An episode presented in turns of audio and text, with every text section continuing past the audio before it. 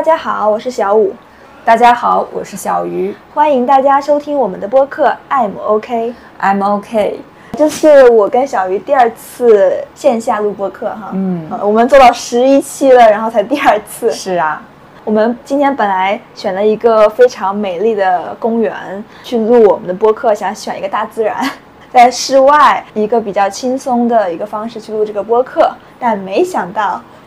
没想到我们实在是很难找到一个安静的地方来录啊、呃，对，因为我们走遍了偌大的整个公园，找不到一个安静的地方。事实上我们其实已经开始录了一些，然后但是因为不停的受一些噪音的打扰，对，所以我们中断了我们那一次录制，所以我们决定说先吃饭，现在在一个茶室，然后来录这一次播客，也是非常的一波三折。对，我们本来是准备两点半开始录，现在已经是晚上七点十五分了。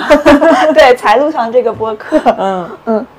呃，我们其实大概有两个月的时间没有特别就是走心的。或者是非常深入的一个聊天了，是的，嗯，所以其实本期播客我们没有一个非常固定的主题，我们就是想分享一下彼此这两个多月来发生的一些事情，还有一些感受和经历。嗯，前两个月你去了波兰是吗？对，我九月份去了波兰。嗯，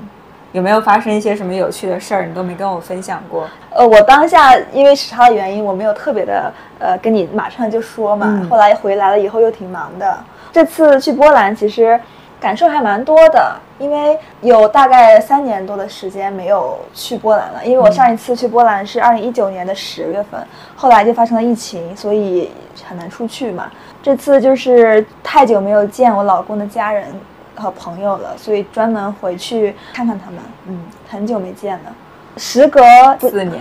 四年了吗？是啊，一九年十月，二三年九月，嗯。啊，真的是四年时间了，变化还真的蛮大的。其实这次并不是我疫情以来的第一次出国旅行，因为五月份有去马来西亚，这马来西亚很近嘛，但这次确实是一个非常长途的一个旅行了。嗯，我这次旅行前期也是非常的惊心动魄。怎么说呢？就是因为我是九月六号从厦门到上海，然后九月七号的、嗯。航班去那个欧洲，我是在阿姆斯特丹转机转到克拉科夫嘛，但是五号九月五号其实台风，我们下了非常大的雨，厦门也很多地方也淹了，被淹了、嗯、是。我是六号开始就担心，因为那个路况不太好，又担心那个都在下雨，航班一些延误啊取消呀，我就非常担心我那天去不了上海。因为我是没有机会在七号早上赶到上海的，那个飞机是赶不上的，嗯，所以我就很焦虑。我一直关心那个航班动态，大概十一点钟的时候，我发现早上可能七八点从厦门飞上海的飞机一般都还没飞，我就非常焦虑了。嗯、后来就是关注到，可能它是从十一二点才开始逐步的恢复这个这个飞行，然后有一些航班确实被取消了，我就更焦虑了，因为我去上海的飞机是最后一班。所以意味着如果有什么意外的话，其实我是完全赶不上，就赶不上了、哦、对，又有什么天气影响。那个时候我同事突然提醒我说，你为什么还在这里，你赶紧走，赶紧去吧。啊、呃，我就想着哦 OK， 我就非常临时的把我机票改签到大概下午四五点，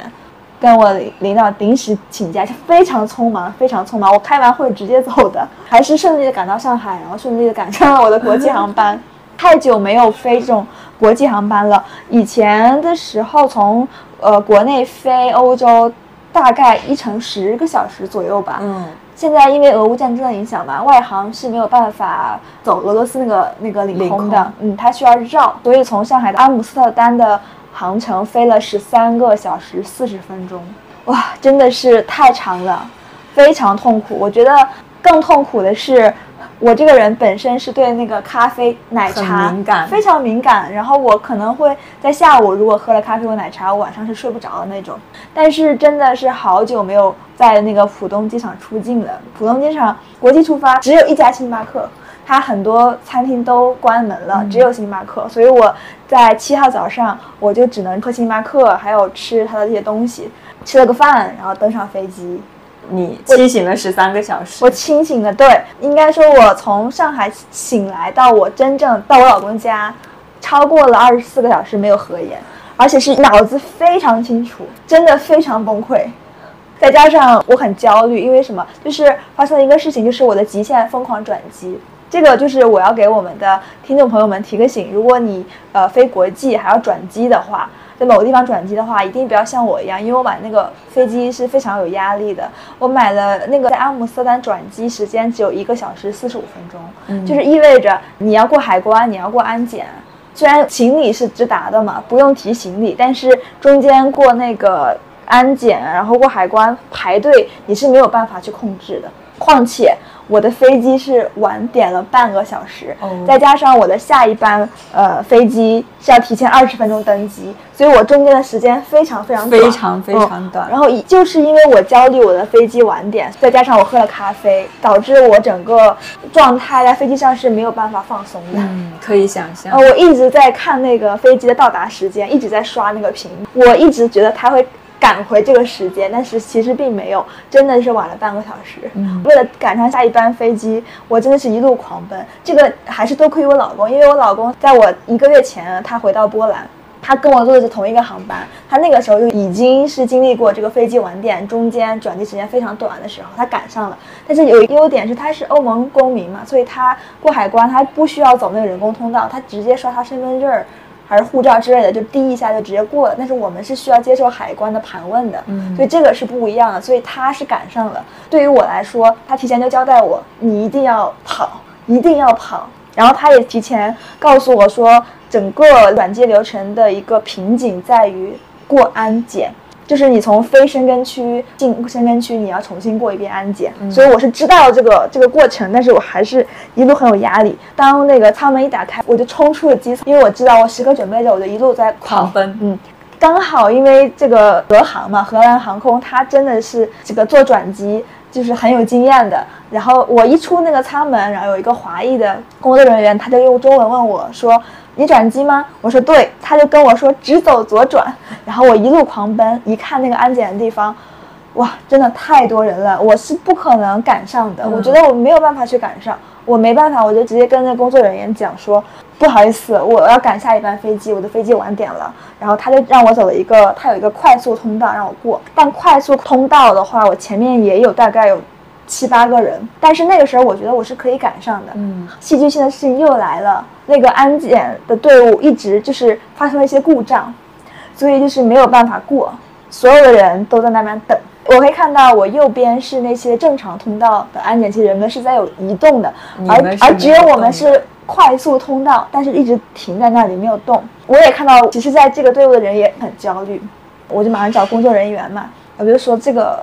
可以看一下解决一下，我跟他指指我的登机牌。但是其实那个男性他没有很友好，嗯，他跟我说我知道，他说我知道，但是你必须要等，所有人都跟你是一个情况，你必须要等。嗯、好吧，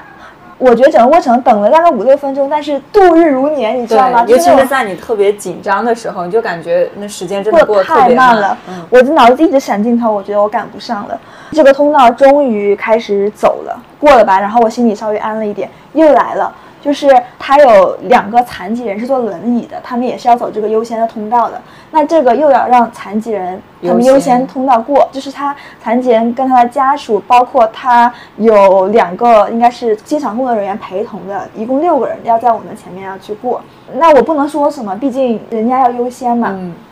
过就过了，正常人就是扫那个扫一下就过了，但是因为他们是残疾人，所以不能用那工具去对他们那样做。就只有人工的去用手去一个一个地方的去去检查，然后欧洲确实是比较人性化，是尊重你的，所以你检查每一个地方，就是你手要碰到的任何一个部位，他都要问你 OK 吗？我可以动吗？我 OK 吗？就征得你的同意你才可以动，所以你就知道，所以他们是用了很长时间过的。嗯、因为这个是不可抗力，我没有办法，所以我只能等。那个过程真的非常非常崩溃。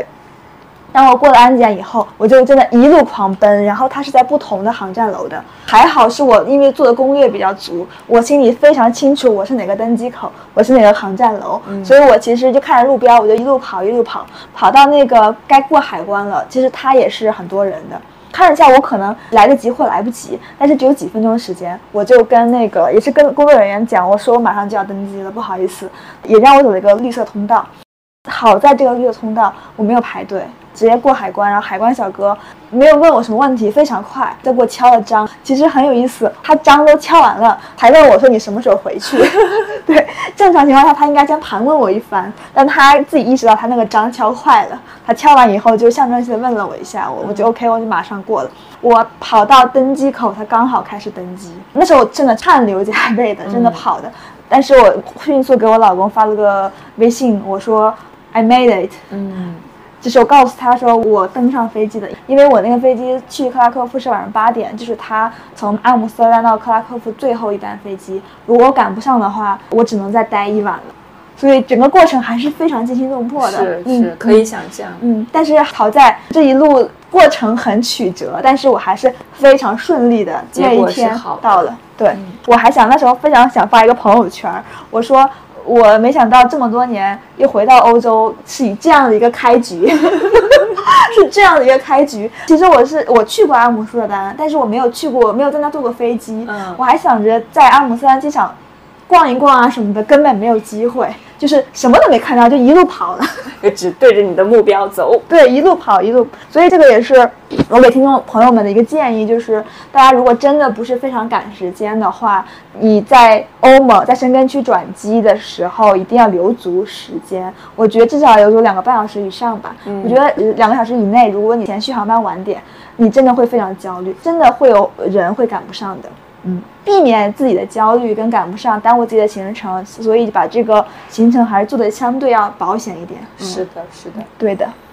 所以这个是我第一次飞行的这样的一个经历。我超过二十四小时没有睡觉嘛。其实我当时可能也是因为太紧张，然后太兴奋，导致于我其实到我老公家已经晚上十二点多了。嗯，其实我那一下也是很难入睡，也很清醒，也很清醒。然后再加上时差的问题，其实我第一个晚上睡了没有几个小时，我就又醒了，所以就是还是有点辛苦的，太久没有过这种感受了。嗯，还有一个就是我我不是在那个浦东免税店嘛，日上，嗯嗯，以前我逛那个免税店，我超开心的，我感觉就是非常兴奋跟激动的去买买买。嗯，然后这次就是感觉一个是免税店里人少了非常多，第二个是我进到那个免税店特别茫然。我不知道买什么，我感觉我没啥想买的，就跟以前很不一样，非常不一样。以前我在我非常有目的性的就扫货，但是这一次我没有买什么东西，我不是还群里问你们了吗？是，它便宜是真的便宜，但是真的没有买什么东西。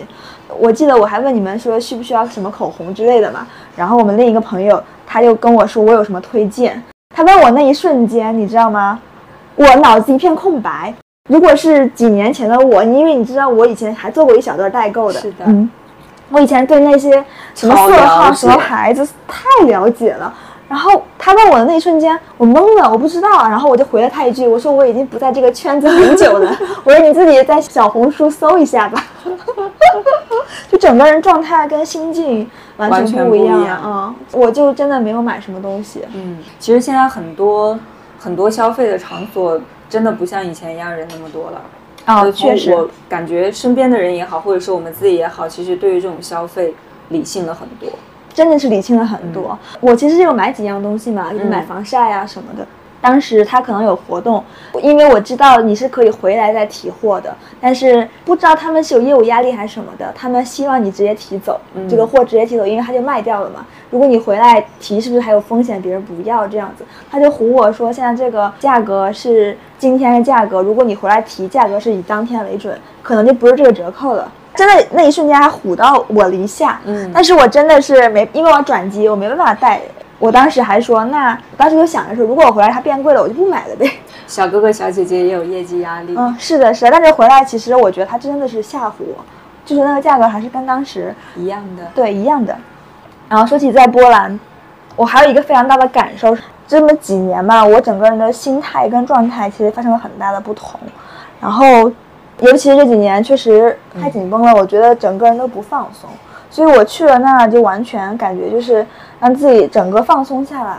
放松下来就本来也是一个休息的一个过程嘛，就想好好休息。去了第二天早上，我们去一些地方要坐公交车，然后我老公其实是想，也不是捉弄我吧，就是就是想看我去说波兰语，其实我是不会说的。嗯，然后他想看一下，他说 make fun 嘛，想看看别人的反应啊什么的，就让我一个外国人用波兰语去跟公交车司机买票。那是你老公教你怎么说，然后你去买票。对，他就他他就跟我说，你这上车你要说这个，然后就跟公交司机说，看他们什么反应。嗯，我第一下反应我是不愿意的，因为我觉得有点不能说丢脸啊，就是我很害羞、嗯、然后我以前的性格也是觉得太在乎自己的面子啊、嗯、尊严啊这种东西，然后我觉得啊不好意思，我是做不出来这个事情的，你懂得非常扭捏，我觉得嗯就是比较束缚比较紧绷。了解。但是我第一下是拒绝的，然后第二下我想的是管他呢，谁认识我谁都不认识我，我就去了。我就上次就跟那个司机说，就是用用波兰语说两张什么票，嗯，然后司机笑了一下，然后他就给了我两张票。当然，我上车的时候就很多，他们家是一个波兰的小镇嘛，就很多人就会看我嘛。嗯、但是那一下我发现，如果是以前的我，我可能特别在意别人看我。现在看一个就跟我老公在中国，他们看我老公状态一样，看一个 animal， 看一个动物一样。但是那一下我觉得看就看，我不怕，不重要了。嗯，就是那个是我觉得我非常大的一个突破。嗯，因为我确实觉得很多事情碍于一些面子也好还是什么也好，我还是挺紧绷的，就是挺紧绷、嗯、我觉得我有时候是很端着的，但是那一下我就觉得 who cares， 没人，放松下来。对，放松下来了。而且就是因为他们基本上几米就是一个小孩子游乐场、足球场，还有一个滑梯啊那些那些东西。有一天下午五点多，因为确实他们本来人就少，所以很安静。我想，哎，没有人看，我想去玩那个滑梯。哦，就是上次你老公给我看的那个短视频，是不是？对对对，是的，是的，我想玩。然后老公说：“那你就去玩吧。嗯”然后我就钻上去那个滑梯，刚爬上去就有一个老爷爷拄着拐，然后路过我，我就滑下来了。然后老公说，那个老爷爷真的看着我，然后想笑又不敢笑。嗯，但是我觉得无所谓。对，就是那个视频让我觉得真的特别的欢乐和自在。啊、呃，对对，是的，是的，做一些我平时想做而不敢做的事情吧。还有就是他带我去他们家的小花园，因为他爸爸有个小花园，种的树莓啊、葡萄啊、嗯、苹果啊，还有一些花啊，一个小花园。他带我去那个小花园走走，摘那个树莓，然后那个小花园都是各家的花园，然后一大片那个草地，我就在那个草坪上真的是奔跑，欢乐，就是跟小孩子跟小孩子一样，就是在奔跑。因为我觉得我好久没有做这样的事情了，刚好有一个没有人认识我的地方，然后又是感觉到压迫感没有那么重的地方，让我好好的释放一下我自己的天性。嗯，就可能就是因为你呃，你的身心都会觉得很放松，就是摆脱束缚的那种感觉，是可以想象到、嗯嗯、然后状态就是变得很好，这个在脸上都会体现到。我感觉我整个人就是非常的容光焕发。我可以给你看一下我当时，这是我纯素颜的时候的照片、哦、嗯，对，当时我老公给我拍完那个照片嘛，而且是纯素颜，我看了一下，我、哦、我自己都说好美，真的，你要是不说我都看不出来这是你纯素颜啊、哦。是的，是的，就是真的是可以看得到的。我其实自己都很惊讶，嗯，就那个状态，就是可能这个跟你的心情有很大的关系，因为那时候我是完全的一个放松的状态，所以呈现出来了，整个人感觉也非常不一样、嗯、所以这是我我一个非常大的一个感受。而且那个环境对于你来说、呃、也不能说是完全陌生，但至少你会离，比如说离你呃周边让你觉得比较压抑的环境比较远。哦，对对，是的，是这样的。我觉得很大一个重点是没人认识我，是是、嗯、是没有人 care 我 ，Who cares？ 是的，所以我就做我想做的事情，然后彻底的释放一些压力也好，天性也好。所以我还是觉得那是一个非常好的记忆，非常好的一个体验。所以你那几天应该是感觉还是蛮放松的。嗯，我觉得非常放松的，也是因为时差吧，嗯，睡眠质量太高了，真的好好的睡了这么这么多天，很早睡，九点钟大概九十点钟我就睡了。早上起来六七点钟醒来，时长肯定是睡够了，而且、嗯、而且其实我睡眠质量是很差的，晚上很容易醒，毫不夸张，一觉睡到自然醒。那这个睡眠质量是很高。嗯，还有一件事是，这个事情我其实我有跟你讲过，嗯哼，呃，我跟我老公大概是他们那边周五的时候，十二点钟左右，我们去他们市中心去办点事情，然后那个时候我就发现说。呃，我们在他们一个广场上坐着喝咖啡，就看到很多孩子，小学生、中学生、高中生，不同年龄段的那个学生背着书包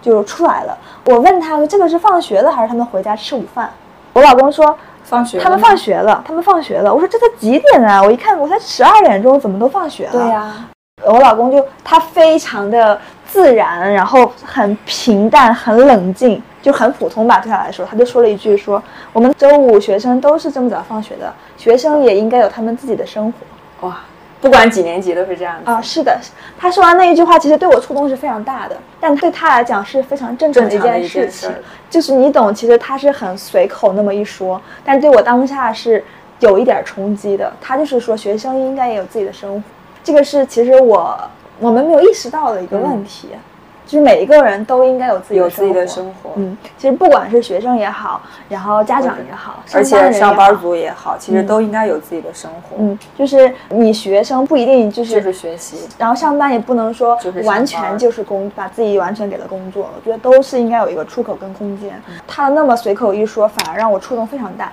如果他是用一个其他的状态跟我讲。反而触动没有那么大，嗯，但是他是那么随口一说，对，就是对人家来说是一件特别自然、再也正常不过的事儿、嗯，然后对我们来说好像完全没有想过，嗯嗯，因为我们就是每个阶段要做什么是被规定好的，而且你这个阶段好像只能做这一件事儿，对，嗯，是，尤其是现在内卷太严重了嘛，太严重了，太严重了。然后虽然我自己没有孩子，但是我觉得现在孩子其实真的蛮辛苦的，压力很大，压力很大，蛮辛苦的。尽管家长们也知道，像我跟我同事聊天，包括我姐姐聊天，然后都知道孩子压力很大，太辛苦了，但是有时候他们是没有办法。整个环境是这样子的，就是他们也很难有勇气说我真的不让孩子那么卷，让他们不学习什么东西。这个外界的环境各种的卷，让家长也觉得很有压力感。是、嗯，但是我觉得我姐，我很欣赏她一点是，当然她孩子才幼儿园，嗯，他们是在开学一两周，反正已经开学了，带着孩子出去玩了那么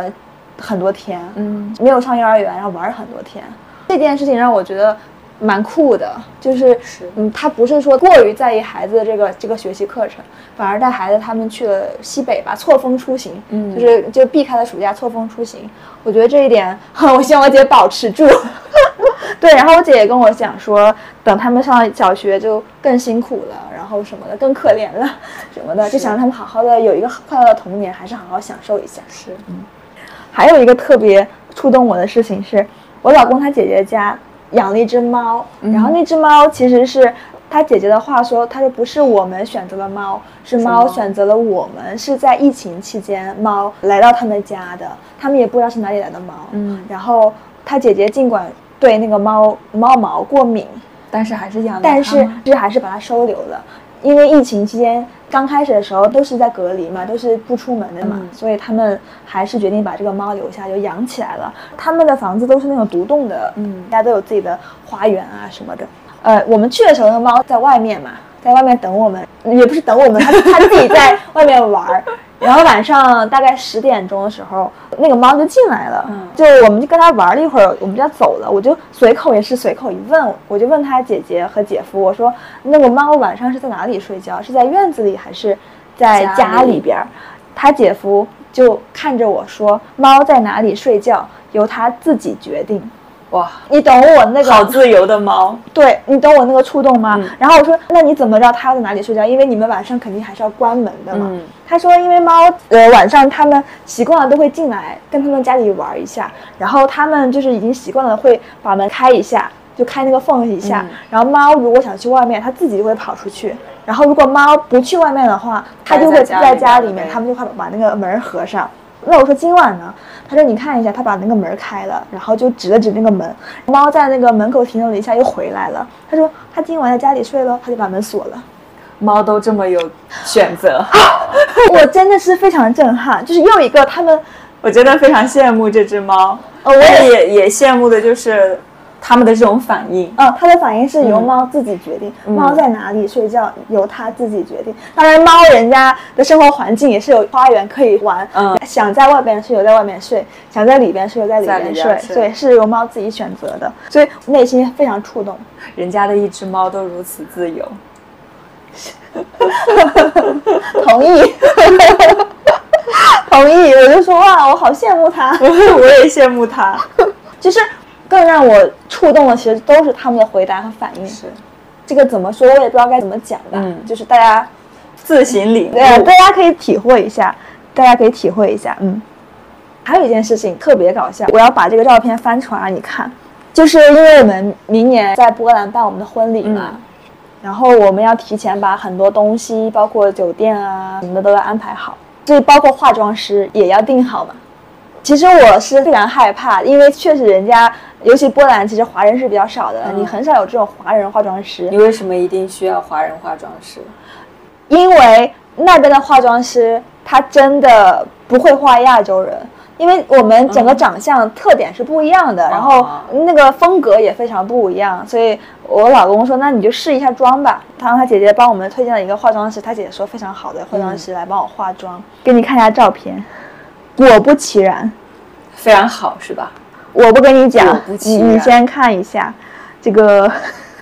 这个效果，我在那留着。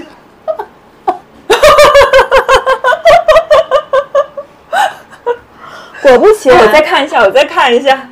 It's not me. No, yes, yes. 就是果不其然，真的就是踩坑了，就是真的把我画的，真的就是国外化妆师和国内化妆师的不一样。是的，这根本就不是我，然后画的有点欧美风，是欧美风，还不是那种非常好看的那种。主要主要是这个眼睛，对眼妆，对。关键是让我崩溃的是什么？就是。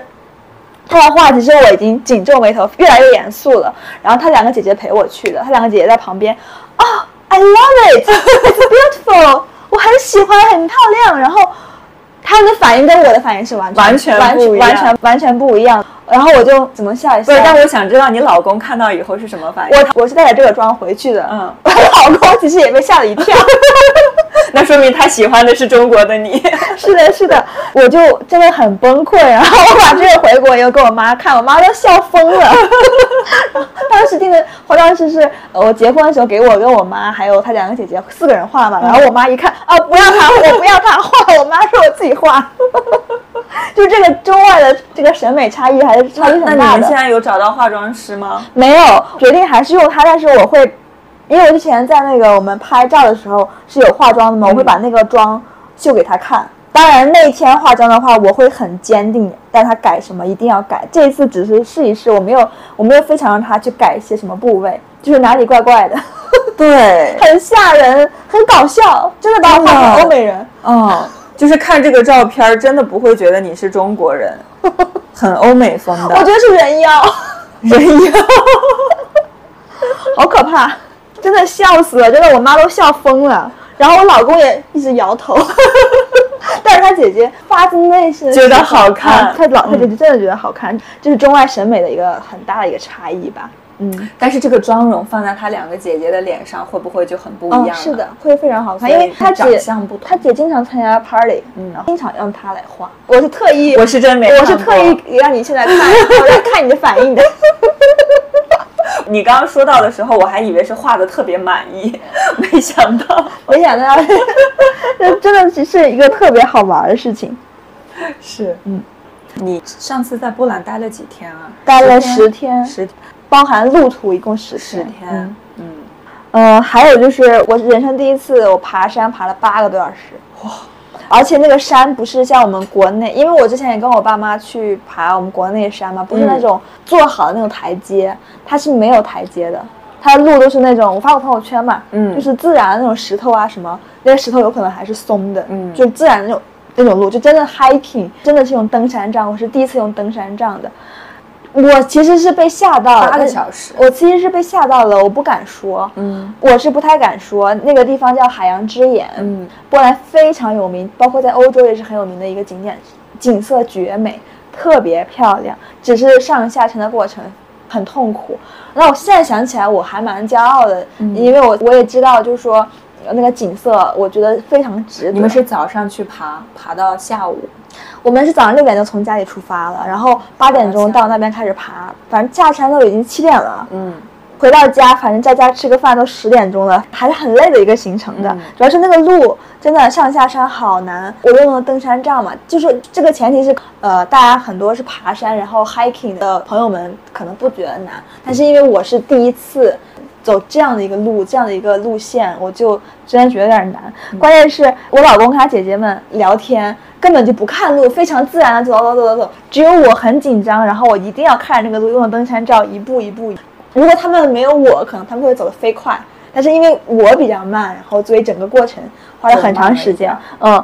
然后他爸爸六十快七十岁的人了。健步如飞，就有一些因为下山是很难的嘛。嗯，后来就是他爸爸让我跟着他，他走哪个路，一对一步一步的教我，然后就登山杖弄哪里，然后脚踩哪里，然后一步一步下。中途还看到一个当地的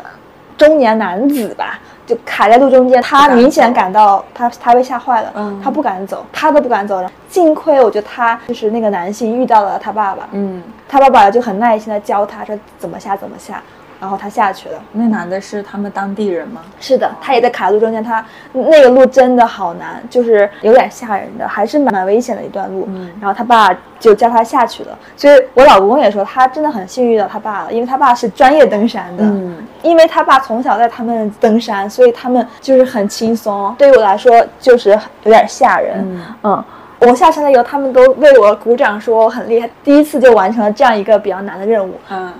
我觉得他们是在安慰我，结果事实我觉得就是的，因为后来过了几天，我老公说啊，他说我们知道你会害怕，所以他们其实是没有告诉我，嗯、没有让我去看那些照片了，带我去了，但是他们选了已经是最简单的一条路了。嗯，如果说大家想去海洋之眼的话，可以不登山，可以去坐马车上下。直接到达那个景点，那个景点海洋之眼就是我给你录生日视频的啊、嗯，那个地方非常美，是很美，嗯，是非常漂亮的。但沿途的风景也也非常美，那个已经是我们的终点了，嗯、就是沿途的风景也非常壮阔的。因为我发朋友圈嘛，嗯，你你应该有看到，有看到，嗯、看到是的，所以还是呃算是一个挑战了自己的这样这样的一个旅程。对，因为我一直在想着要带我父母去哪里嘛，嗯。我说我想带他们来这里，然后我老公就说那就坐马车上下、嗯、绝对走吧，因为我都吓成那个样子，所以他们肯定是比较比较困难的。但是如果说大家有一些 hiking 徒步经验的人，但是你们路上人会多吗？不不多不多嗯不多。那上下是有很多条路线可以做选择，是的，是吧？是的，他们已经说选了一个最容易的路了，最容易的路。嗯，哎，其实这个让我想起来我九月份有一次去桂林，然后桂林不是山也特别多嘛，然后当时我们在呃看一座山的时候，然后有一个当地人就跟我们讲说，嗯，确实就是老外他真的很喜欢不走寻常路的那样去爬山，对他们来讲，嗯、他们觉得 OK。我就想起来说，我跟我父母还有我老公，我们六月份吗？爬黄山嘛，嗯。回来我跟我爸还有我妈腿都疼死了，我老公回来就去健身了，就是腿一点问题没有。当时我老公就跟我说，他说这不是爬山，这是爬楼梯就是没感觉，他们真的没感觉。当我爬完跟他们徒步完以后，我就你现在想一想，我理解了。对我老公来说，他真的、哎、那你爬完那八个小时有什么感觉吗？我第二天腿都废了腿疼死，膝盖然后整个腿真的疼死了。但是我老公还有呃他姐姐包括他爸有感觉，但是没有我那么强烈，嗯嗯，没有我那么强烈。我给我爸我妈看照片的时候，所以他们也马上理解说为什么我老公爬完黄山一点没事，甚至回去就直接健身去了，让我们真的休息了好几天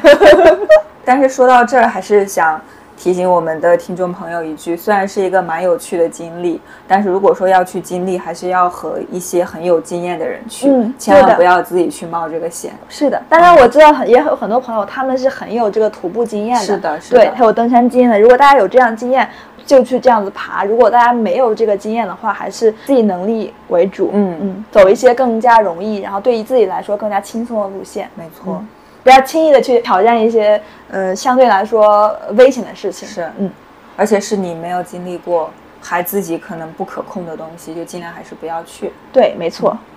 小五说这么久了，你先歇会儿，我来跟你分享分享我的故事。好的，好的。大家真的应该也听出来，我们是很久很久没有好好聊天了吧？还真的是，其实从你九月份去波兰一直到现在，我想了想，我们应该就是上海那一次。还是晚上的时候聊了两个多小时，其实剩下我们就没有怎么聊过天了。嗯，可以听得出来，你刚刚是有蛮多故事要分享的。我说一说我九月份吧，其实九月份的时候，我基本上也都在出差，但是在忙里偷闲的时候，有去了我们山西太原的钟楼街。嗯，我已经有很多年没有去过钟楼街了，至少八年，至少八年我可能都没有去过太原。嗯，那时候即便是去太原，也都是因为转车，也只是在太原车站停留。然后这一次，呃，去钟楼街的话，还是刷小某书的时候，他推荐说那边有重新的翻修，还是比较不错的，所以我就去了。因为也只去了那儿，所以就说说那儿吧。在太原的话，它的钟楼街和食品街是连在一起的，这两个地方都是一个网红的打卡地。对，然后食品街就在钟楼街的旁边。我去之前，其实有些朋友建议说还是下午去，因为那片还是比较大的，值得逛的。但是我下午确实是没有时间，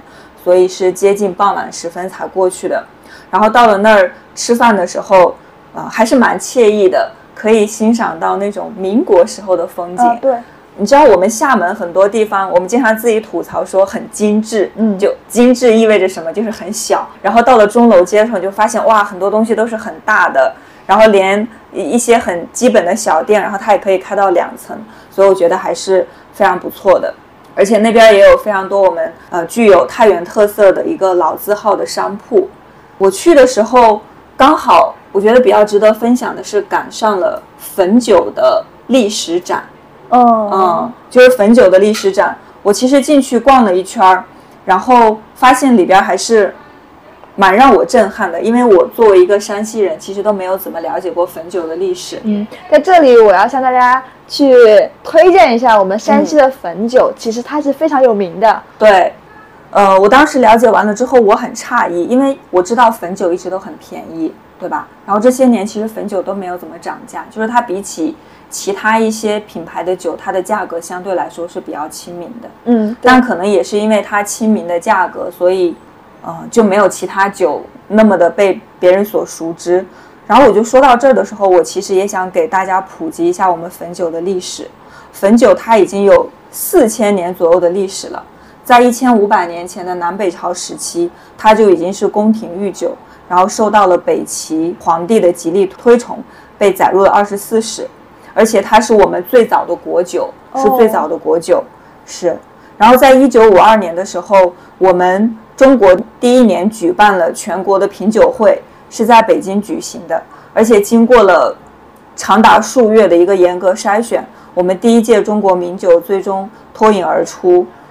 四大名酒称号之一就有我们的山西汾酒。那当然其他三款大家也是非常了解的，就是贵州茅台，然后四川的泸州老窖，还有陕西的西凤酒，就这四款酒被誉为四大名酒。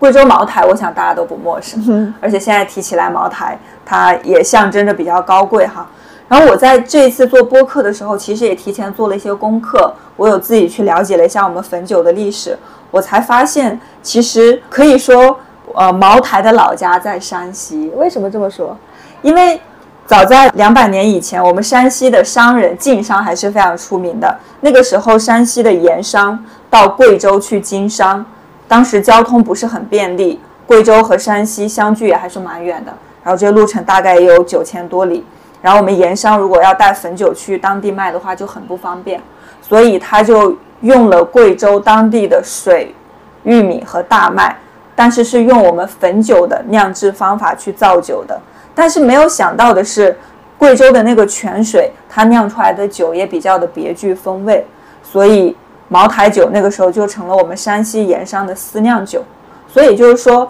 茅台它的酿造工艺是源于我们汾酒的，也就有了我刚刚前边说的那句话，就是茅台的老家在山西的这个说法。哇，我确实是不知道这段历史的。呃、我, 我也不知道，我是这次就是做这个播客时候才知道的。而且我们山西汾酒九四年的时候有上市，它是在上海证券交易所正式挂牌上市的，也是我们第一家白酒的上市企业。嗯，真的真的非常的厉害，也是从我们汾酒开始，从此才开启了白酒企业的上市之路。提起来厉以宁，我想大家都不陌生，是一个非常非常出名的经济学家。然后他当时也有评价到，山西的汾酒上市采取了独家发起、社会募集的方式，能够称得为汾酒模式。它也是我们最早的国酒，真的非常的自豪。呃，确实，我爸是非常爱喝汾酒的。嗯嗯，他应该平时就有喝，然后过年会买更好的一些汾酒，然后来喝。汾酒其实我有呃尝过，我尝过，我确实有尝过。嗯，就是我们有把汾酒带到波兰去给他的家人。汾酒里面有一款那个竹叶青，嗯嗯，有听过。嗯，我们也有把竹叶青这一款也带回波兰去给他的家人朋友去品尝。嗯，但是那个时候我只觉得那是我老家的，算是一个象征性的一个酒，还有特产也好。嗯，那我还是很骄傲的让我老公带回了波兰。但是这也是我第一次以这样的一个角度去了解我们这个汾酒的历史。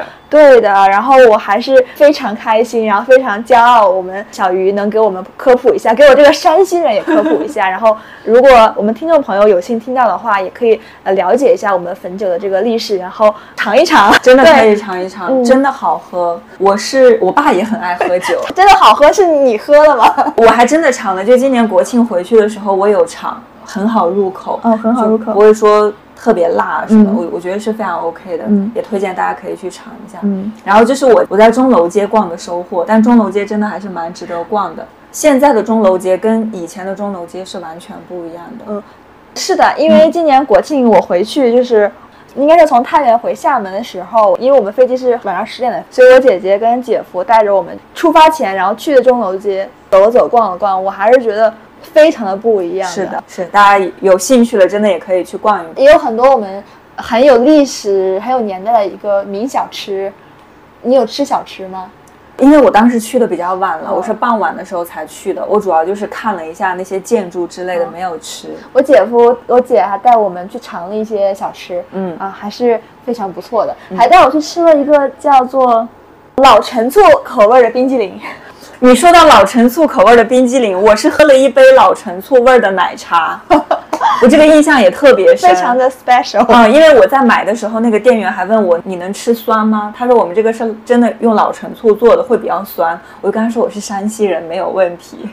非常它比较特别，很特别的一个口味哈。啊，很特别的一个口味。对的，是是是。然后这是我在我在逛钟楼街的时候，就很巧我这次去山西的时候，因为我是呃有一些工作任务去的，当时刚好遇到了一个退休的老大爷，他是去年刚退休的。就我觉得人和人的缘分就是很奇妙，他女儿也在厦门工作，而且他女儿是我学姐，就比我早四年毕业，还是一个学校的，还是一个学校的。所以当时我们聊起来的时候都非常的诧异。然后当时这个退休的老大爷跟我聊起来的时候，他其实主要是跟我聊了女儿不在身边的一个矛盾心理。嗯，他跟我说因为呃种种原因，所以他其实也是独生女嘛。嗯，他说去年退休了以后，他这半年以来吧，他觉得自己还是蛮孤独的，就是他觉得嗯作为父母，我是希望你们能够展翅高飞的，但是我们心里边真的是蛮孤独的。当时跟他聊的时候，他有说呃，就是他女儿现在在厦门不只是工作了，也已经成家立业了，就是完全的定居在厦门，然后基本上一年就回去一次。我就有跟他聊到说，那你现在退休以后主要都在做些什么呢？他说现在也不上班了，所以有大量的时间陪自己的母亲。他现在的一天的安排主要是早上起来就沉淀，然后逛逛菜市场，去看看自己母亲，再到公园走走，其实觉得是蛮枯燥的。他说完以后自己就笑了，他就非常无奈地补了一句，哎，其实也想过，如果这个时候我女儿有在我身边就好了，但是我知道他有更高的志向，嗯，而且我看到他在厦门发展的是蛮不错的，所以知道他肯定不会回来了。反正说到这一趴的时候，大爷基本上都是以一种因为他高兴但是又叹气的这种无奈在表达。嗯，其实这让我想到目前这个现象还是蛮普遍的。我觉得就是也是我、嗯、我爸妈的一个，也是我爸妈的，我觉得是一样的。对，我觉得都是一样的，这就是一个矛盾点。是的，就是也有我爸妈一些朋友的孩子跟父母在一起嘛，嗯嗯，他们有时候会说嘛，有时候自己的孩子如果说没有那么优秀的话，嗯，也挺好的；如果没有那么优秀的话，也许就在自己身边了，可以留在自己身边了。嗯，是这个就跟当时我们看《人世间》，嗯，然后你说了一句话，是电视剧说的，哦，就是他说。优秀的孩子都是要去做贡献的，可能我这孩子不是特别优秀，但是他可以陪我到老，是报恩的。对对，就是在床前尽孝的。是的，嗯，你说这个时候我觉得我爸妈听了也非常有共鸣，然后我也特别有共鸣。我就突然想起来，我们公司有一个同事，他现在已经离职了，他比我们小几岁，嗯，他是去瑞典去读研究生了。他辞职那一天，其实我们俩有聊一聊，嗯，我还跟他说，我说瑞典很好啊，我说欧洲很好啊，你可以去好好旅游一下啊，然后也可以试一试在那边找工作啊，呃，定居啊之类的吧，嗯，嗯，我说你去感受一下，反正就是有说过，就是如果你喜欢的话，你可以留在那边之类的这些话吧。嗯，然后这个男孩，小男孩第一反应就是说，留在那边应该是不会留。我说为什么呢？然后他就说了一句话，他说因为我是独生子，我在那边我爸妈怎么办？哎呀，那一句话有戳到我，这个想法跟我是一模一样的。嗯，就是因为种种原因吧，很多小孩没办法选择。其实都是一个彼此成全，嗯，就看，我懂，我懂。所以其实，我觉得就按照自己的那种方式去走就好了。对，我觉得每个人都会，最终会找到那个平衡点的。我觉得最终都会找到那个平衡点的是，嗯嗯，也希望，怎么说呢？希望未来的年轻人，就是我们不要太多的 buff 在自己身上。就再回到刚刚聊的那个大爷吧，所以其实当时刚跟他聊到这儿的时候，我会觉得这个社会现象真的是非常的普遍，因为不管是发达国家还是我们目前也是非常大的发展中国家，我觉得随着我们这个社会老龄化程度的加深，有一个社会现象叫做空巢老人嘛，嗯，然后空巢老人肯定是会越来越多的。对于父母来讲，其实随着父母年纪的增大，然后他们是会加强对子女的依赖的。嗯，我觉得是非常可以理解的。我觉得他们会对我们的依赖加深，这种依赖如果得不到一个比较好的回馈的话，其实对于这些空巢老人来讲，他们也会带来一些心理问题。大多数的一些空巢老人都会存在一些焦虑啊，或者是不安啊、孤独啊、抑郁啊这样一个情绪。但是就像这个大爷说的一样，大多数的老人也是选择主动空巢的，因为他们都知道孩子们很努力，然后孩子们工作也特别辛苦，自己可以照顾好自己，就让他们去走他们自己真正想走的路吧。嗯，是的，我甚至觉得我们中国的父母真的是最付出、最伟大的父母。小的时候要让我们长大，然后之后的又要让我们的孩子长大，就把这些 buff 全部都加到了他们自己身上。嗯，对，是的，因为我也我也和我父母离得很远嘛，但其实以前有思考过这个问题，就不管我是在哪个城市，对于以后来讲，我其实是希望父母能够跟我待在一块儿的，但是感觉这种想法又特别的自私，因为父母在那个地方生活了一辈子，然后他却因为你，然后要离开他们特别熟悉的环境，嗯，然后奔赴你而来。那这样子想法会不会太自私了？其实我也一直在反问自己这个问题。然后去年的时候，我有了解到了老年大学，所以我就我真的想过，哎，以后父母如果真的选择了我所在的城市，那我觉得其实他们可以去上老年大学，嗯，他们可以重新有自己的人际圈子。嗯，这种老年大学就蛮多课程还是蛮有趣的，我觉得可以让他们有自己重新的退休的生活，而不是说一定要围着我们转，或者是围着我们的孩子转，我感觉这样子其实也是蛮好的。呃，这个我也有话说的，嗯，就是因为我现在结婚了，然后父母就不可避免的想要你进入下一个阶段，比如说要孩子啊，然后就一直在跟你说啊，我要给你去看孩子啊，然后我要为你做什么啦，要围绕着你的孩子转啦什么的，他们是特别愿意的，他们没有觉得痛苦啊什么，但是我其实想给他们解绑，其实我一直宣扬的是，嗯，你们无论上班还是退休，你们要有自己的生活，你们要有自己的人生，因为退休代表着自己另一个人生的开启。嗯，嗯，因为很多事情可能没有办法做，没有时间做的时候，你退休了以后，其实你是可以去做这件事情的。然后就跟我妈受的影响，她现在每天在用多邻国学英语，因为我们婚礼的时候他们要去欧洲嘛，嗯、所以我一直鼓励他们去学语言，嗯、然后又说学语言可以预防阿尔兹海默症，但我不知道真的假的啊，嗯、这是我听过。然后我就在国庆的时候带着我妈去用多邻国去学英语，我妈国庆开始到现在坚持了一个多月，她说她每天坚持在学习，她还是有进步的，她也觉得很好玩。嗯、第二个就是。我妈受我的影响，因为我有一段时间我疯狂迷恋乐高，因为觉得小时候没有玩，现在我又特别喜欢。我玩乐高是特别喜欢玩那种房子类的，餐厅啊、别墅啊、嗯、那种。然后我妈是对那种乐高机械组非常感兴趣，因为她自己喜欢钢琴，然后乐高有一款是钢琴的，她最近双十一买了一个乐高的钢琴，然后她就拼了，她跟我说她拼了两三天就拼完了，她非常自豪给我去展示啊什么的。 嗯, 嗯，我觉得特别开心，就是看到她在做她自己喜欢的事儿。是的是的，然后我有鼓励她，我说你不要在意别人怎么看你，你做你自己喜欢做的事情就可以了。嗯，那也许像玩具、乐高，任何东西可能在你以前小时候或者在后面一点，因为种种原因你没有接触到，但是你现在你发现你喜欢的这个东西，嗯、不要在乎任何别人事情，你只觉得这个事情你喜欢、你开心啊、呃，你可以承担得起，你做就好了。所以其实我觉得，呃，我妈是有在我希望看到一个方向在在进步。我一直想鼓励他们说，他们一定要找到自己呃想要做的事情，自己享受的事情去做，就是他们的人生不一定一定要围绕着孩子转，因为我父母真的就围绕着我转。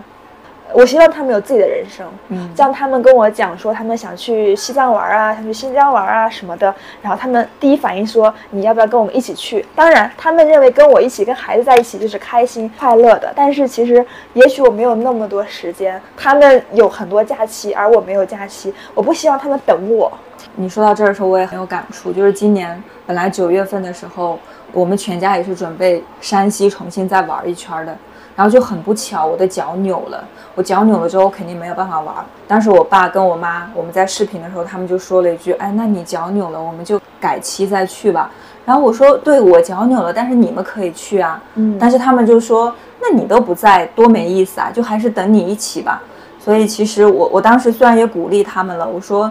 你们可以自己去。”我说：“下次我 OK 了，我们可以再去其他的地方。”嗯。但是父母好像很难迈出那一步，他们就觉得这一趟旅程一定得有我。嗯，是的，其实他们的想法没有错，我们也可以理解。嗯、但是我我希望鼓励我自己的爸爸妈妈，或者是呃很多父母，就是要过出属于自己的人生，嗯、就是你的人生。嗯，不一定非要百分之百围绕着孩子转，孩子只是你生活的一部分，但更多的是不管你退休也好，我跟我妈说，无论你五十岁、六十岁、七十岁，你只要你喜欢玩乐高，你就去，你就去玩、嗯、啊！因为他也在学钢琴，他们也在合唱团，只要你喜欢这个事情，你就去做，跟年龄无关，跟年龄没有关系。嗯，跟年龄没有任何的关系，我希望他们也像我们一样去探索更多可能性，更多新的东西，因为想做什么事情，什么时候都不晚。是是的，今年国庆的时候，我不是回家了嘛，然后也跟我妈去逛街，给我感受特别不一样的就是逛街的时候，每次看到衣服我觉得特别好看的时候，她都会补一句，她说：“哎，这个也不是我这个年龄该穿的衣服了。”如果我说你这个年龄该穿什么衣服呢？所以我就觉得父母已经在把自己好像框到框在了一个框到哪个框子里面。我刚才特别认可小武主播说的，就是反正你想做什么就去做，跟年龄没有关系，不要在乎别人的眼光。对，也不要在乎别人的眼光，无非你觉得你这个年纪不穿这个衣服就是怕别人的评价嘛，但是不重要啊，你喜欢你开心就好。对，嗯、而且不管这个颜色大红大紫还是大绿，就你喜欢就好了。嗯，是的，你开心就好了。嗯、我就鼓励我爸妈，想做什么做什么，想去哪里玩就去哪里玩。嗯、你们也可以拥有说走就走的旅行。是是，嗯、这个国庆，呃，我不是回家了嘛，然后我有在大同。以前每次回家的时候，基本上都是在家里待着，但这一次因为时间也比较长，所以我国庆的时候本来想着大同也绕几圈儿，但是后边我只去了华严寺，人太多了。我本来还想再去一次云冈石窟，但是发现云冈石窟的门票我根本就买不到，而且想去大同博物馆，但是我去大同博物馆根本就预约不到那儿的讲解。然后去华严寺的时候也是有请了导游的，导游就跟我们讲说，他从业十三年以来第一次见到这么多人涌向了大同。所以给我感触还蛮深的一点就是，大家其实去到山西也好，去到大同也好，其实更多的是读当地的历史的。所以我也很跟大家去安利，到我们山西来玩，或者到大同去玩，因为你真的可以读到很多很多的历史。我当时去华严寺的时候也是待了一下午，当时导游跟我们介绍了非常非常多的历史，我觉得对我们来讲都还是一个蛮大的收获的。然后以前因为回家的时间特别短，所以回了家之后都只想吃父母做的饭，但这次我回去之后也有跟着父母下了几趟馆子，下了馆子之后我发现其实那也是家乡菜的一部分。嗯，没错，是，我就感觉还是蛮不一样的。作为一个山西人，嗯，毫不夸张，我每次回家第一顿饭一定是我们家楼下的蛋炒面。蛋炒面为什么？我太喜欢吃面了，然后我们山西面不是很多吗、嗯、我很喜欢吃那个，普通话不知道怎么说，嗯，屉尖儿还是擦尖儿，我知道那个是什么意思。对，就是蛋炒面，然后一定要加两个两个鸡蛋炒，然后加辣椒、嗯、就是我特别喜欢的味道。那看来这家店也开了很久了。对，然后我太喜欢吃蛋炒面了、嗯、我是我跟你还不一样，我真的很少去外边吃饭了。我每次回去我就即便在外边玩，但是多晚我都一定回家吃饭、嗯、我就觉得很想吃我爸妈做的饭、嗯、但这一次就很不一样。就是说到国庆回家嘛、嗯、我也是有回家的，只是我人生中又发生了两个非常大的变化。我们我跟我老公从波兰回来之后，我们俩就领证了，我们俩就注册了嘛。嗯，其实跨国婚姻其实才要呃有点复杂的，我们之前还是非常焦虑的，但是后来当我们把整个流程走完以后捋了一下，其实没有那么复杂，没有想象中那么可怕了。对，如果听众们，当然这个需求非常少哈。如果听众们如果有有这个需求的话，可以私信我们，然后我可以跟你们大概讲一下这个、嗯、这个材料。那现在我就不占用大家时间了。就说到结婚登记，其实我之前有提过，就说呃，我奶奶阿尔茨海默症嘛，嗯、然后、呃、过年的时候就不能吃不能喝了，其实她的生命其实是在倒数的嘛。然后我奶奶在国庆前她去世了。其实在我去波兰之前，他的状况就非常不好，然后甚至一度就是我在我去波兰之前一个礼拜，我我妈就是说感觉不太好，让我可能去波兰之前的一个周末回去看一下奶奶，就可能是最后一面了。然后我还真的准备买了机票回去，后来确实是就是他的情况，测他的血氧啊心率什么的就又好了又正常了，所以我爸妈说哦没事了，现在他的起码各项生命指标都是非常好的，就是说那你安心去波兰吧。呃，我蛮担心这个事情发生的，但是没有。我跟我老公是在从波兰回来的一个周二第三天，我们俩就去注册登记了。呃，然后那个周五我奶奶就去世了。其实我心里是有准备的，因为确实过年走的时候，他状态不好。对，走的时候我心里可能就想，可能真的是最后一面了，因为我奶奶也真的非常痛苦，她不能吃不能喝，就靠一个胃管撑着，也没有意识，就是呼吸。所以其实我们都是有准备的，也觉得奶奶可能去了她该去的地方，不用痛苦了。虽然说我们是有所准备，但这个消息我又是怎么知道呢？奶奶是周五去世的，嗯，我父母都没有告诉我。因为是国庆前一周嘛，我马上国庆就回去了，他们也知道我是买了哪天的票回去，他们觉得我已经做好了我的计划，做好了我回家的那个打算，就不想打乱就不想打乱我的任何计划，所以就压根儿都没有告诉我。我奶奶出殡的时间是我回去的前一天，就是如果我按照我原计划，我是刚好赶不上。我周六刚好就是也是也是很奇怪，周六的时候我要去健身房，我去戴隐形眼镜，我戴了四个都掉了，都戴不进去，我眼睛痛得要命。我第一次遇到这个情况，我非常慌，一戴进去眼睛非常刺激，它自己就刺激出来了、嗯、不知道大家有没有那个经历。我就马上打电话问我妈，因为我想让我妈问一下她同事眼科医生这个是个什么情况。嗯，呃，我说你在哪儿呢，我还是那种语气还是比较欢快的语气，然后我妈就回了我一句，她说奶奶去世了。我当时是在外面的，我当时就站在我们小区那个大门快要出去的那个地方，我就愣住了。我说什么？我妈说奶奶去世了。我说什么时候的事情？她说星期五。然后我就马上就哭了，我说为什么你不告诉我，为什么没有告诉我？他就说对奶奶来说是不再痛苦了，嗯，然后他们不想打乱我的计划，就不想让我往回赶，因为我最后一面也没有见到，他们就觉得就是也没有必要回去这样子。我是不知道我该难过奶奶去世这个悲伤的消息，还是该生气他们没有第一时间告诉我这个事情。如果不是我刚好打那通电话，是不是就不告诉我了？那个时候我就直接回家了，我没有去健身房啊，我就非常的难过，就是那个情绪很难去消化，尽管我有准备，但是非常的伤心和难过。就是我现在回想起来，我确实对于我敢不敢回去，什么时间回去，要不要参加他的葬礼，我有挣扎过，我有犹豫过。这个犹豫就是确实是因为我从波兰回来休假很长时间，然后刚回去上班、嗯、然后就又要请假, 请假所以是因为工作让我犹豫了，我到底要不要赶回去、嗯、就是后来我回想起来，我觉得我为我当时有这个因为工作而不出席我奶奶葬礼的这个想法而感到可耻，感到耻辱，就是我为什么会有这个想法，居然因为工作而不去参加我奶奶的葬礼。嗯，好在的是我想了一天，第二天我觉得不行，我说我一定要赶回去。我是我奶奶大部分时间带大我的，小时候把我养大的，陪伴我的，我不能做这个不孝的子孙，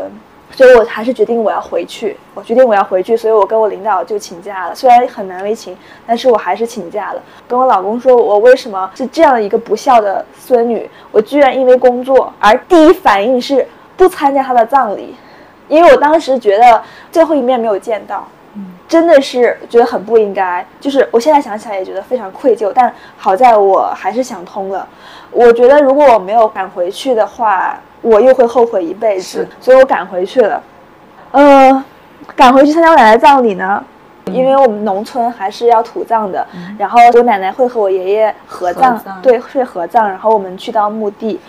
呃，发生了一些事情，就是我发现啊，就是墓地的仪式是不让女性进去的。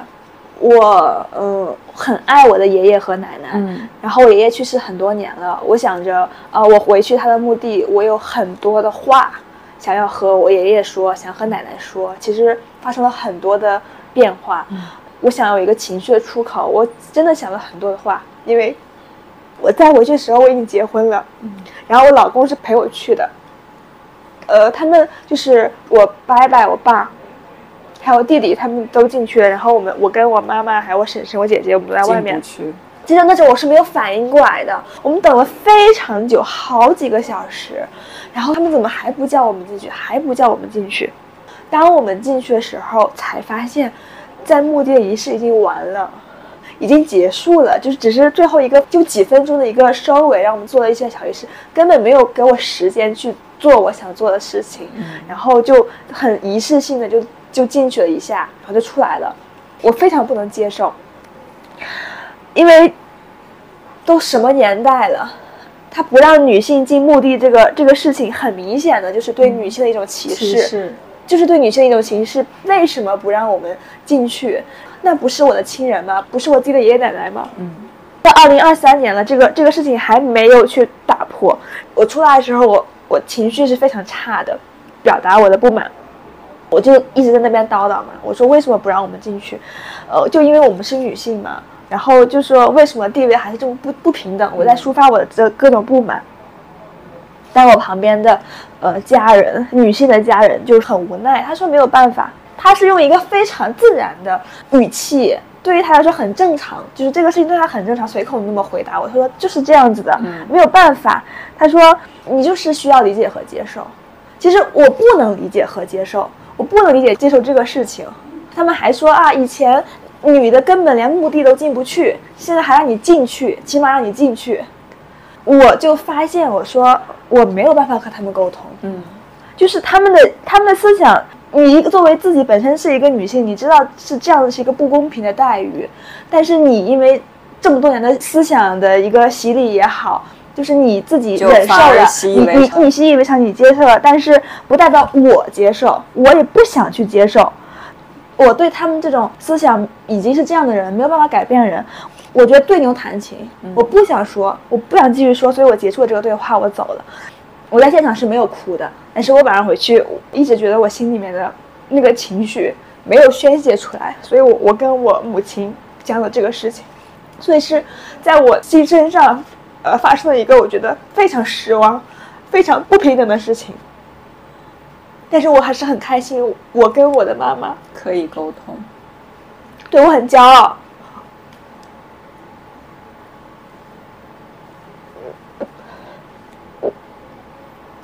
我很骄傲，我的妈妈可以听我说，她可以理解我。嗯、我的妈妈也在读那个上野千鹤子的书，我推荐给她，然后她去读了。嗯，所以就是我的内心是非常复杂的，我没有想到我会经历这样的事情。我是专门回去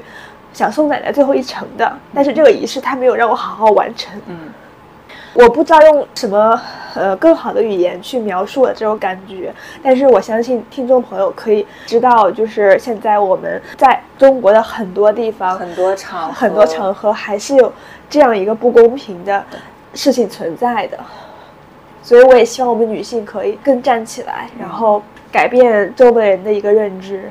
让我们得到一个最基本的尊重。是，是的。然后又说到，呃，我奶奶去世。我想了一下，我奶奶多么爱我。我奶奶让我去波兰，见了我老公的家人，快快乐乐的、顺顺利利的见了家人，然后顺顺利利的跟我老公注册了结婚，嗯、然后他才离开的。嗯，他的生命多延续了那么半个月，是为了让我去完成这些事情。如果说在这个之间发生任何事情，其实都是让我没有办法好好的完成这些事情，他让我所有的这些事情都完成了，所以我奶奶是非常爱我的。是，我也很庆幸，尽管我中途的思想是出现过一些别的想法，但是我还是最终回去了，所以这一点上我觉得呃，我还是释怀了。所以其实我们之间发生很多事情我还没有跟你交流，今天很多的内容我也是第一次听，我还是很开心我们有这个播客，然后我可以把这些情绪、这些经历都记录下来、表达出来的。嗯、我就刚刚听你描述这一段，我不知道为什么，其实我整个人是有点懵的，包括到现在，我感觉我整个人是很懵的状态。我这个懵，很重要的一部分是，你在表达这些的时候，我不知道我我该说些什么，所以我整个人就愣在这儿了。但是不管怎么说。就像刚刚你有讲到的，你觉得大家都有心理准备了，而且对于你奶奶来讲，她是去到了一个更适合她去的地方，嗯，就是她自己已经很难受了。她和我爷爷团聚了，对，她和你爷爷团聚了，嗯、她不再孤单了，不然也是她一个人待在那。是的，嗯，所以其实今天我也听你分享了非常非常多的故事。我们很多时候在沟通的时候是在说一些工作上的事儿，却忘了其实生活上也有很多事儿值得我们去记忆，不只是工作上的那些东西。所以其实有时候我们会觉得生活和工作是很复杂的，但是大部分的时间我一直坚信，而且也越来越坚信生活是简单的。也希望我们还有我们的听众朋友们能够多驻足、多停留，我们就会发现一切都是那么美好。然后最重要的是，不管我们要经历什么，我们都应该保持自己的美好。对呀、啊、我们都要好好的感受生活，然后感受周围的一切，爱你的人和你爱的人，希望我们每个人都和自己爱的人和爱自己的人在一起。嗯，是的。那我们的分享今天也就到这儿了，是一场非常真诚的表达。我觉得录了十一期，这是第一次我们没有特别的去准备内容，但是都是特别真实的表达。嗯，是的。今天小五在这个播客里有很多的真情流露，嗯，我是至少我是非常赤诚和真诚的，嗯，嗯我也非常的感谢我们彼此做了这样的一个播客，然后让我们彼此的情绪有了一个很好的出口，对，在不停的治愈我们自己。也在不停的让我们寻找自己。是，嗯，所以让我们在这里先谢谢我们彼此，谢谢彼此。OK。那我们今天的播客就到这里吧，